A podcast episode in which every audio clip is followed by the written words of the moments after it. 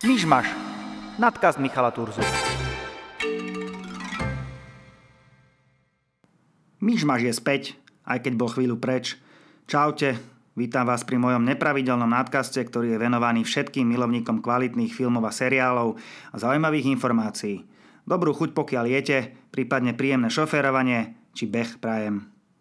Mal som teraz také náročnejšie obdobie, bol som dva týždne na brigáde v mliekarni v Lohovci, aby som zarobil nejakú tú korunku a kúpil si nový luxusný paravan mikrofónu.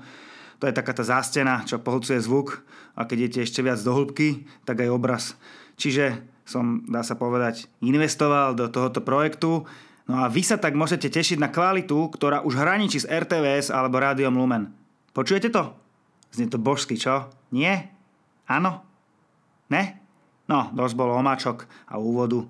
Ide sa robiť.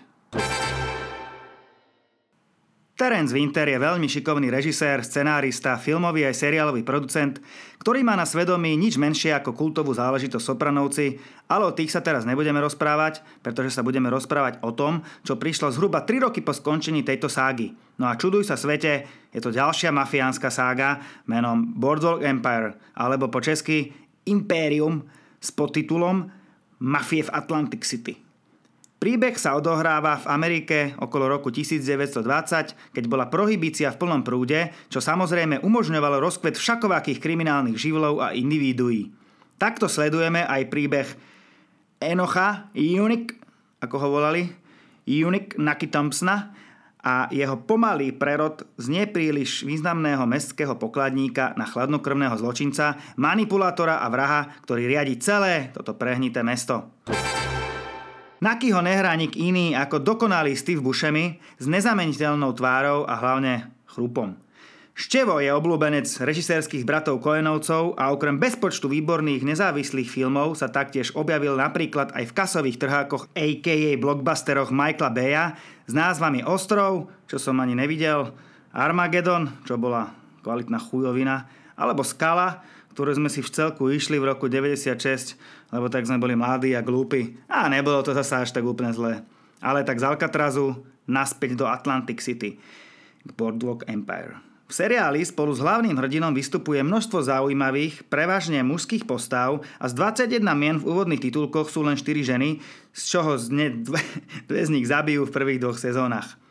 Dalo by sa teda povedať, že čisto mužská záležitosť. Čo ale v tomto prípade absolútne nevadí, pretože sa môžete tešiť na plejadu známych mafiánskych tvári ako Stephen Graham, Bobby Cannavale, ktorý dostal Emmy za svojho perfektne stváraného zloducha Jeepa Rosettyho, Michael Shannon, či prípadne v jednej z hlavných úloh sa v postave Nakyho chránenca objaví aj Michael Pitt, chlapík, ktorého určite treba vidieť v science fiction romantickej dráme I Origins z roku 2014 a kvalitnej nakladačke Funny Games z roku 2007, čo je film, pri ktorom od bezmocnosti a nervov rozriziete ovládač.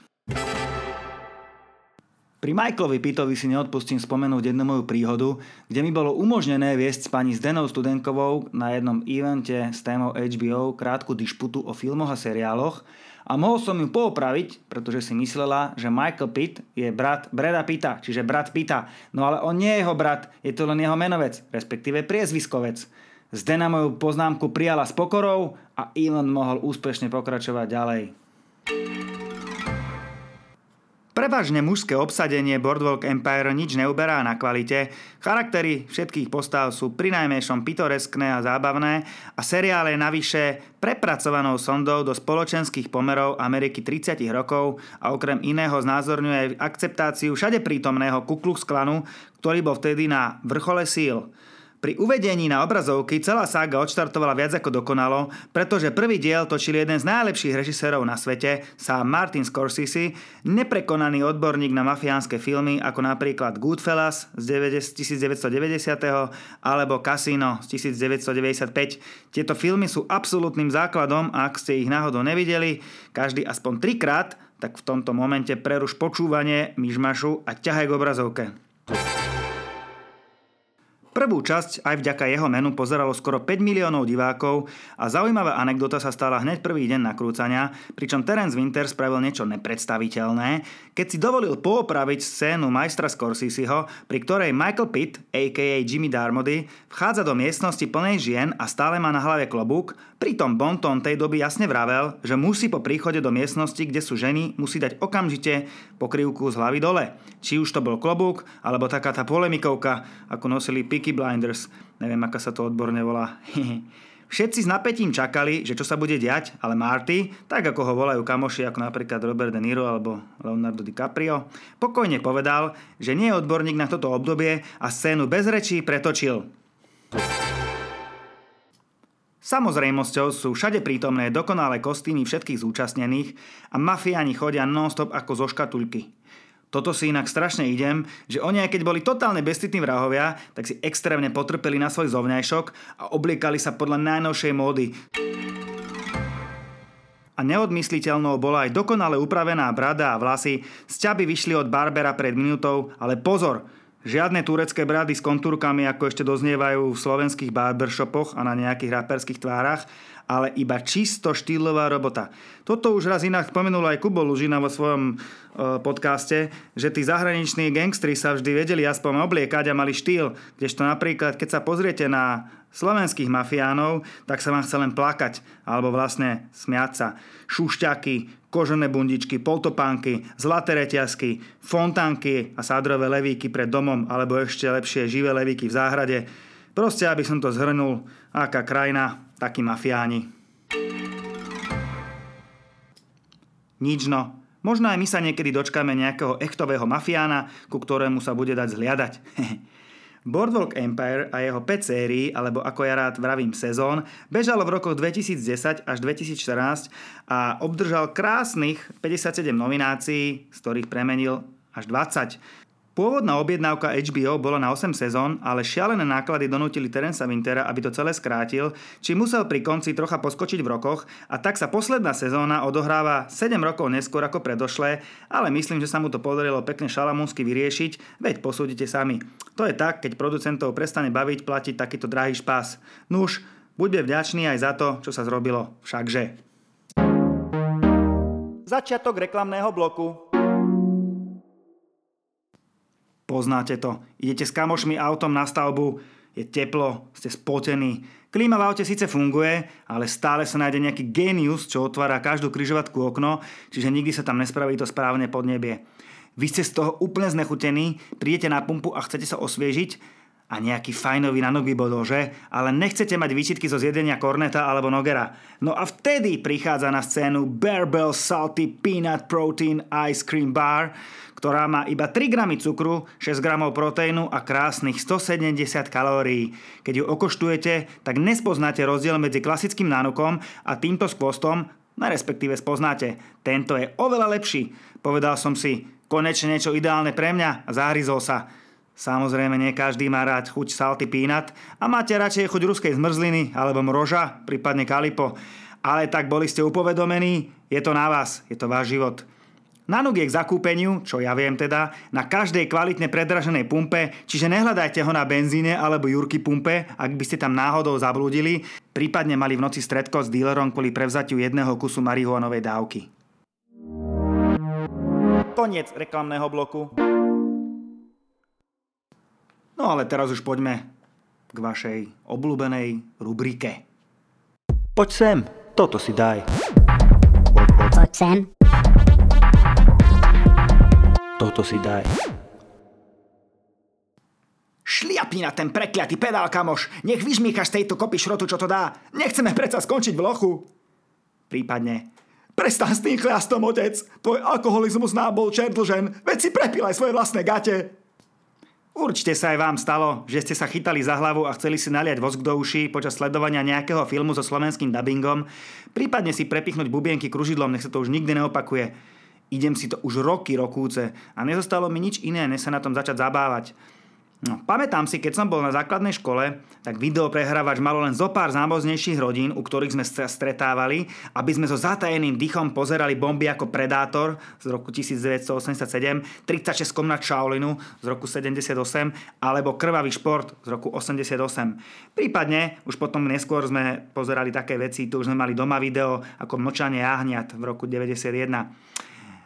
Sranda bola, že aj náš miestny robotnícky dom, ako sa teda nazývala taká inštitúcia, kde sme sa akože stretávali a premietal tam vždy nedelu po obede nejaký film. Občas to bola taká nejaká klasika ako Šimona Matúš, alebo Mari sami je také niečo, že nám tam raz omylom pustili aj lesného ducha, akože nie z toho z Bukovca, ale originál Evil Dead z roku 1981 a dokonca sa im podaril aj husársky kúsok v podobe premietania jedného z najkontroverznejších filmov v histórii s názvom Cannibal Holocaust z roku 1980. Ak ste toto nevideli, tak to uh, asi radšej ani nepozerajte, lebo je to extrémne hnusný film. Dubbing vtedy ale pozostával z jedného hlasu, ktorý bol natupo prilepený na film a znelo to asi nejak takto. Vypadáš dobře, Dači. Už je to dlouhý čas, co jsme se neviděli. Pojď dovnitř.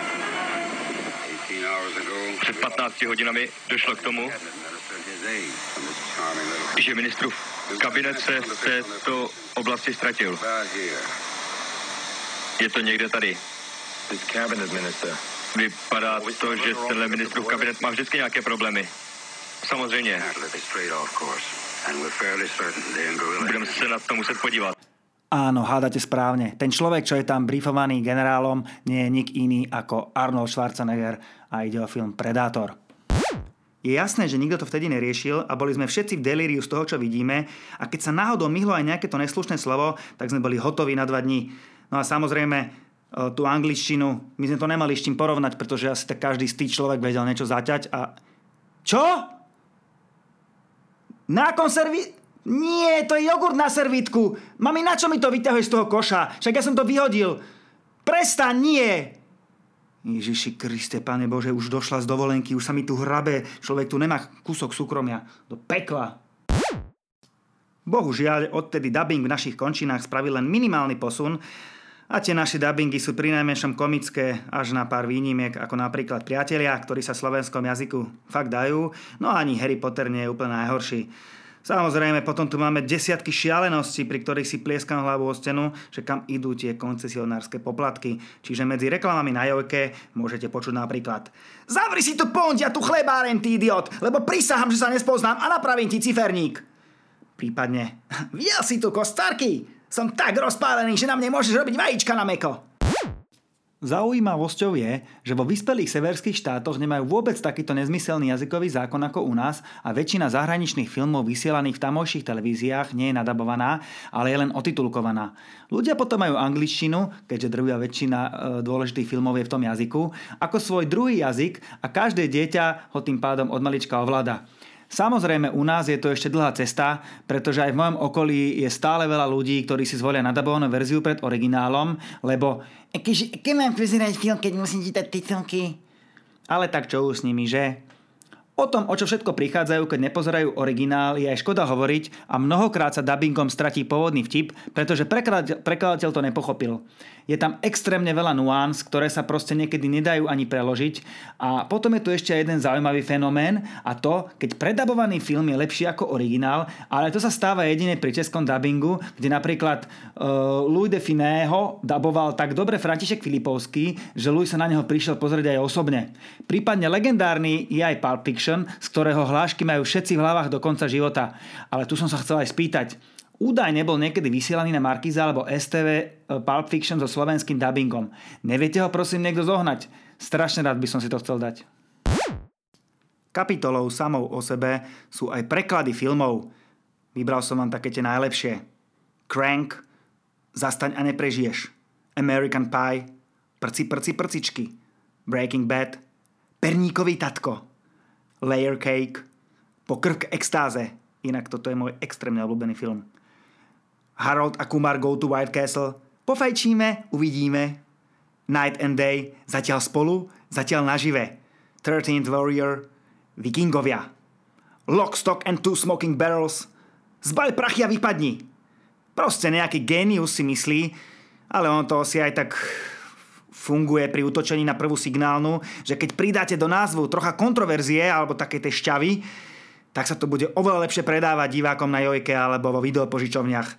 Na základe aj toho, že napríklad film Nikita od Luka Bessona z roku 1990 premenovali na brutálnu Nikitu a bol to vtedy obrovský hit. No a ukončil by som to tak, ako sa patrí. Ty blázon! Práve si dopočúva, poď a tú rubriku poď sem, toto si daj v nadcaste, myšmaš. Maj sa, Starky! No a máme tu jeden list z ďalekého Norska, ktorý som dostal od e, Adama. Ten je tam na nutených prácach, ale podarilo sa mu vyčleniť budget, aby zachránil rodičov od markizáckej a jojkárskej skazy a zaplatil im HBO a Netflix. Adam sa pýta, že čo je taký ideálny začiatok pre nich a ja odpovedám, že myslím, že ideálne je pustiť im napríklad The Crown, fantastický seriál, ktorý je verný historickým udalostiam a popisuje kráľovnin príbeh a ten je veľmi, veľmi zaujímavý. Je to seriál, ktorý s mojou mamou rád pozerával aj môj 80-ročný detko a bavilo ho to, čiže nechcem počuť žiadne výhovorky. Prípadne si myslím, že určite by zvládli aj Sopranovcov alebo Boardwalk Empire a chybiť nebudete ani keď im pustíte Černobyl, pretože s tým sa budú vedieť úplne stotožniť, keďže to tedy prežívali. Žiadny otec taktiež nepohrdne bratstvom neohrozených a mama si určite rada pozrie Sex in the City a potom z toho možno bude aj Sex in the spálňa. Druhý seriál, ktorý by som chcel rozobrať vo svojom nadkaste, som síce videl iba raz, ale roky mi zostal v hlave a asi tam bude už navždy. Volá sa Olive Kitteridge a je to miniséria z roku 2014 dostupná na HBO, natočená podľa rovnomenného románu Elizabeth Strout, ktorá za toto dielo dostala Pulitzera. Prepracované rozprávanie mapuje 25 rokov života rovnomennej zahorklej matematičky, žijúcej vo fiktívnom novoanglickom mestečku, mizantropky, ktorá maskuje nepríjemným chovaním svoju vlastnú zraniteľnosť. Olive dokonale stvárňuje pani herečka Frances McDormand, ktorá si za svoju prácu na tejto postave odniesla Golden Globe. Je to nekompromisný a drsný pohľad na jeden život, stárnutie s manželom, ktorého hrá Richard Jenkins a malomešťacké vzťahy. Kľudný život v tomto západalkove naruší séria udalostí, ktoré radšej nebudem popisovať, aby som to nespoileroval. Scenár je vyšperkovaný tak, že sa viacej ani nedá a pri záplave plitkých prázdnych príbehov pre deti je toto doslova zjavením, ktoré pohľadí mozog každého filmového načenca. V minisérii si zahrala aj legenda Bill Murray, ktorý si za svoju rolu taktiež odnesol Golden Globe a celkovo Olive Kitteridge získala od rôznych asociácií 31 nominácií a z toho 16 premenila, čo je naozaj úctyhodné číslo. Čo asi veľa ľudí nevie, je to, že Frances McDormand je ženou Joela Coena z kultovej dvojice bratov Coenovcov a je veľmi často obsadzovaná do ich filmov, čo je len dobré, lebo málo kedy nájdete takýto talent. S Richardom Jenkinsom ste ju mohli vidieť po boku Breda Pitta alebo Georgia Clooneyho vo veľmi obľúbenom filme Burn After Reading z roku 2008 alebo nedávno vo fantastickom Tri billboardy kúsok za Ebbingom z roku 2017 prípadne v extrémne dobrom Oscarovom Fargu z 1996. Je to proste dvoma slovami povedané Pani herečka, nič no, Koenovcom sa ešte musím tak komplexnejšie povenovať v blízkej budúcnosti, ale čo to? Časomerač mi ukazuje, že už dosť presluhujem a mám to akože okamžite ukončiť. No a mne teda nezostáva nič iné, ako ho posluchnúť. Prajem vám príjemný zvyšok dňa. Počúvali ste Myšmaš.